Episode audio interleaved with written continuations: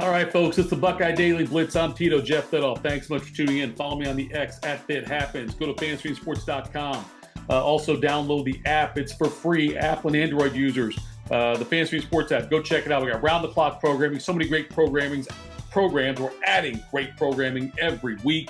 Um, a lot of new hosts coming in, new shows from all across the country. So make sure you go check it out. Again, follow me on the X at Thit Happens. Let's dive into the Buckeye Blitz. Ohio State took on Merrimack last night in men's basketball. Uh, the Buckeyes got a 76 to 52 win. It was a game that was uh, closer, uh, longer than it should have been, but um, Ohio State pulled away eventually. But uh, it was just like three minutes into the second half, the score was 35 31 Buckeyes. And then it was 49 to 43 with less than nine and a half minutes left in the game before Ohio State went on a 16 0 run. And that eventually ballooned into a 24 3 run, is what it ended up being. That put the game away. Uh, Roddy Gayle Jr. got going early, led the way for Ohio State. After struggling the first couple of games of the shot, uh, he scored 20 points as the Buckeyes improved to 2 and 1 on the season.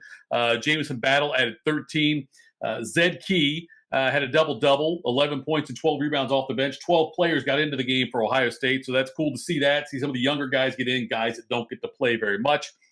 Um, the Buckeyes out rebounded the Warriors 42 to 25, and they forced 19 turnovers on Merrimack. So interesting game. It was um, a game of adjustments for Ohio State.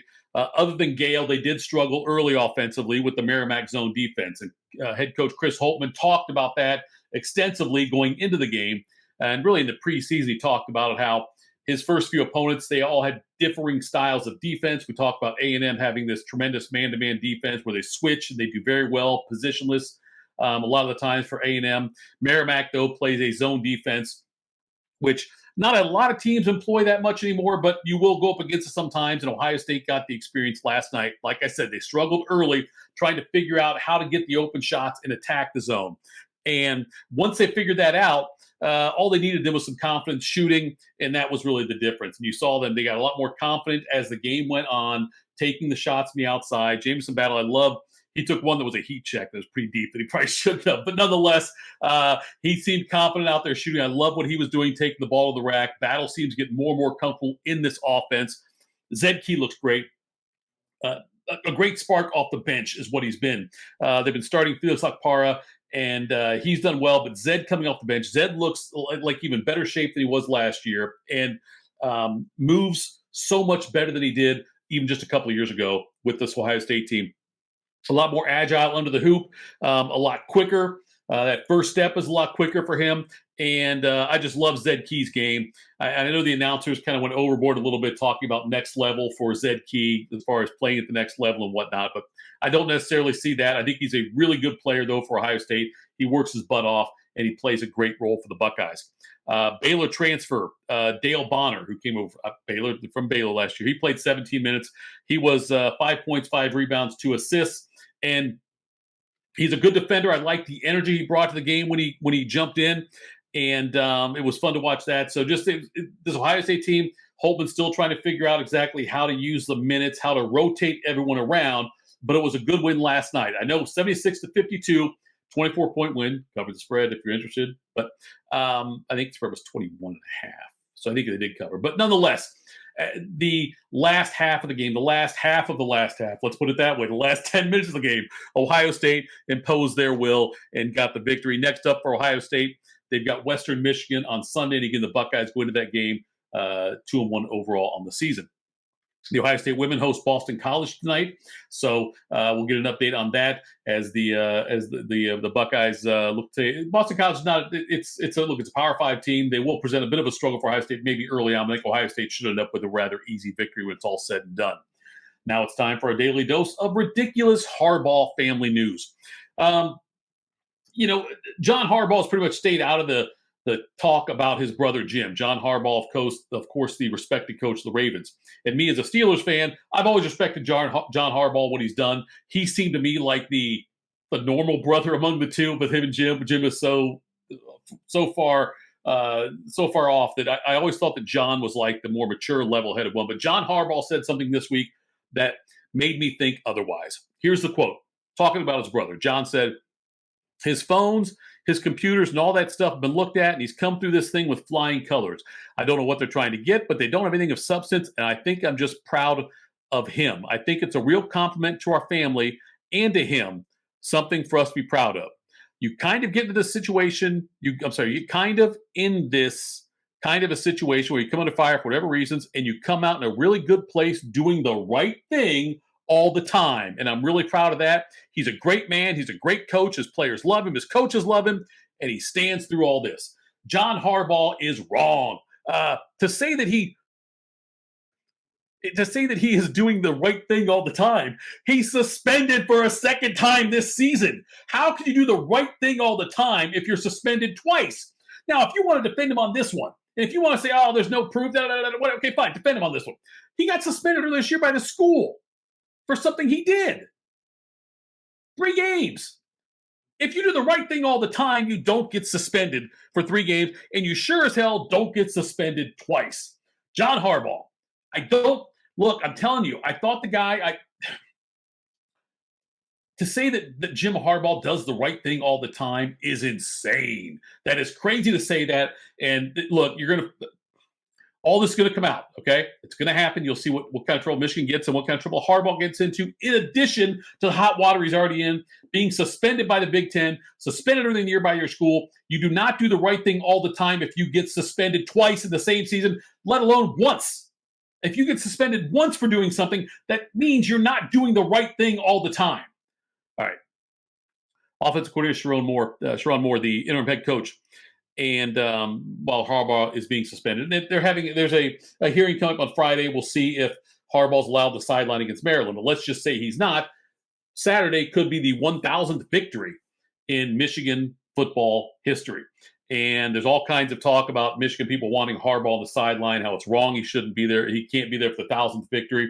Um, honestly, it, I, I, I, think this will be a there'll be another thousandth victory coming up later on after Harbaugh's gone because I think there's some wins will get vacated through all of this. So everyone's upset about it. Uh, Moore said, "I definitely want Coach to be the coach when that happens."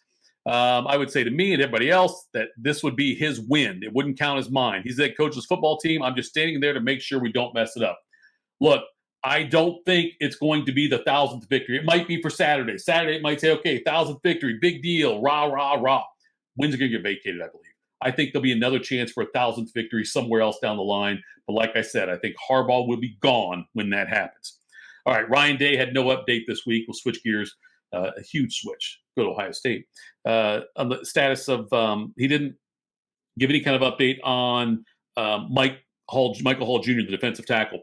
He uh, did not play much against Michigan State. I think only played a couple of series and then left the game with an injury. But he didn't say anything else about it. The they didn't address it all. We're not sure if Hall will be um, available for Minnesota or not. Still waiting to hear word on that. Wouldn't surprise me if he's not. I, look, in a lot of cases, I would hold these guys out if you can to get ready for the game against Michigan. You want them to be healthy there. I don't want to see anybody get hurt in a blowout win over Minnesota, which I expect it to be. Uh, Ryan Day, though, did say, before, that um, he thinks that Josh Proctor and Tommy Eichenberg both trending in the right direction. They could probably both be available this week against Minnesota, but not sure if or how much they will play if they do end up making um, an appearance. Latham Ransom, he's still out. Um, and he could return later this year, is how Ryan Day put it. He called it a long-term injury. Said he could come back later this year. Um, if, but I don't expect him to play against Minnesota or Michigan, which is too bad. But um, Devin Brown, he may be back this week. It'll be interesting to see if he is used early near the goal line while the game is still in question. I guess I would put it, or like he did against Purdue and Penn State, where he went there in some of the goal line packages, or if they will just if it gets a blowout situation, he'd be the guy who comes in to replace McCord, and he gets more of a you know a, um, work from all over the field versus just from the goal line. So we'll keep an eye on that. One of the players Ryan Day mentioned in his press conference was Xavier Johnson. He's the Block O uh, player this year for Ohio State. I've had a chance to meet him and interview him um, on 97.1 The Fan before. Great individual, great kid. I say kid, great kid. Very, um, he's he's going, he's destined for great things, no matter what the next step is for him, be it the NFL or whatever else it is. But they said he talked about the versatility of having Xavier Johnson, who's a wide receiver, who's a running back, who returns kicks, all of those things. And Day's quote was he's a mismatch in a lot of different areas, and that's our job as coaches to put him in those situations. Yes, he is another weapon that the Buckeyes can deploy on opposing teams. And that's what I love about this Ohio State team is how many different Marvin Harris Jr. is on a different level, no doubt about it. Uh, you know, he's he is absolutely like the the top of it. But everyone else, you can you, have got guys you can rely on that also do uh, great things with the football when they get it open in space, so they get an opportunity. Xavier Johnson, one of those guys who's getting more and more confident as the season rolls on. Uh, they also talked about Marvin Harrison Jr. and the fact he should be the Heisman Trophy winner. He said that you know he he he understands his bias, gets to see him every day, but he said, look, he's the most outstanding player in the country. You can't really argue that. That is true. I don't know if Marvin Harrison Jr. will end up winning the Heisman Trophy, but he certainly, to me, from what I've seen this year, is the best player in the country. Jim Knowles talked also. And uh, by the way, Ohio State outscored Michigan State three to nothing in the second half It could have been more, but Ohio State has put backups in and whatnot. But so far this year, Ohio State has outscored their opponents 158 to 48 in the second half. Uh, they've only allowed more than seven points in the second half one time to Notre Dame, who had 14. Other than that, no one else has scored more than seven points in the second half against Ohio State. Last year, no one outscored Ohio State in the second half except for Michigan, cheat, and uh, Georgia outscored them 18 to 13. But Jim Knowles talked about the depth on defense and a difference it is the difference is having a year plus in the system now.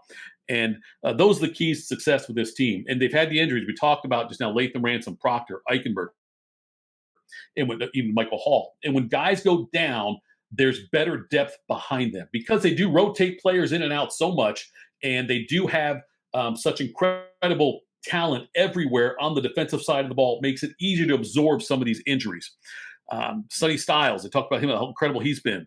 And uh, both Day and Knowles, they praise Sonny Styles and uh, his size and versatility, how it gives him an edge against opposing offenses. He is going to be someone fun to watch next year as well, which could very well likely be his third and final year at Ohio State, where he goes on to greener pastures in the NFL.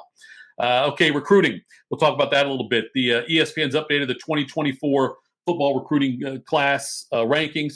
Georgia one, Ohio State two, Oregon three, the Florida Gators at four, Florida State at five, and among other schools that are in there, uh, Penn State's 11th, Michigan 18th, USC, future Big Ten school, 19th, Wisconsin 27, Nebraska 28, Purdue 30. And it could change a little bit depending what happens to Jeremiah Smith. Jeremiah Smith is the five star uh, wide receiver who committed to Ohio State in December last year. And some scouting services have him as the number one overall prospect in the class of 2024. Um, and he recently took a trip to Florida State, Tallahassee, to, to watch the Florida State Miami game this past weekend, in which the Seminoles won 27 to 20. And uh, tweeted out something cryptic, said God's plan. And so we'll see if Jeremiah Smith flips or stays with Ohio State. Wouldn't surprise me if he flips, um, but it's not. It'll hurt Ohio State but Ohio State's got plenty of other wide receivers, five star guys that are on the roster right now, and they're going to keep adding to that stable. So I always, I never get upset if a player flips because um, it probably means he wasn't right for Ohio State. Hartline will do a great job getting someone else in. Whenever somebody, it happened with Dylan Raiola. Raiola decided to flip to Georgia. Fine, whatever. You know, it doesn't bother me when that happens uh, because I just I have confidence in Ohio State being able to coach and mold the players that come in. So Jeremiah Smith might be the best receiver, but Ohio State will have no problem. Marvin Harrison was not the best receiver in his class when Ohio State got him in there. You look at what he's been able to do through his own work ethic, but also from being coached up by Ohio State, body by Marotti, what they do with nutrition, strength and conditioning, all those kinds of things makes a big difference. Um, so we'll find out maybe from Jeremiah Smith if he flips or not. We'll see on that one. Keep an eye there. But Ohio State currently still number two. And you look at, like I say, Oregon's number three. That's another Big Ten school coming up in 2024. Florida State five, who could end up jumping up depending what happens with Smith. All right, we'll close out on this one. Um, on Tom Brady's uh, Let's Go podcast with him and uh, Larry Fitzgerald and Jim Gray. Uh, Brady made a bet with CJ Stroud, former Buckeye quarterback, current Texan quarterback and uh, it's on the Ohio State Michigan game. You'll see athletes do this all the time. This was a funny one. Uh, the bet is if Ohio State beats Michigan this year, Stroud gets one of Tom Brady's Super Bowl rings. That was the bet. And that's what Brady would have to give up. Then Brady was asked what he would have to get, or what Stroud would have to give up if Michigan wins. And here's Brady's quote uh, If Ohio State wins, which I really don't think, whatever, we're going to see, you get one of my Super Bowl rings. That's what he said, Stroud. And if Michigan beats Ohio State, you have to give me all your youth, your agility, your time, and the 40 yard dash. And all your future years in the NFL, how about that? So that was the bet that was made in jest. Uh, but I can't wait. Ohio State Michigan week coming up here. Um, Chicago by Minnesota. Make sure you follow me on the X at Thit Happens. Thanks for tuning in. And again, fanstreamsports.com. Fanstream Sports app, free on app for Apple and Android users. Go to the Facebook page as well. But we'll be back again to talk after this Ohio State women's game tonight. Have a great day. Go Bucks.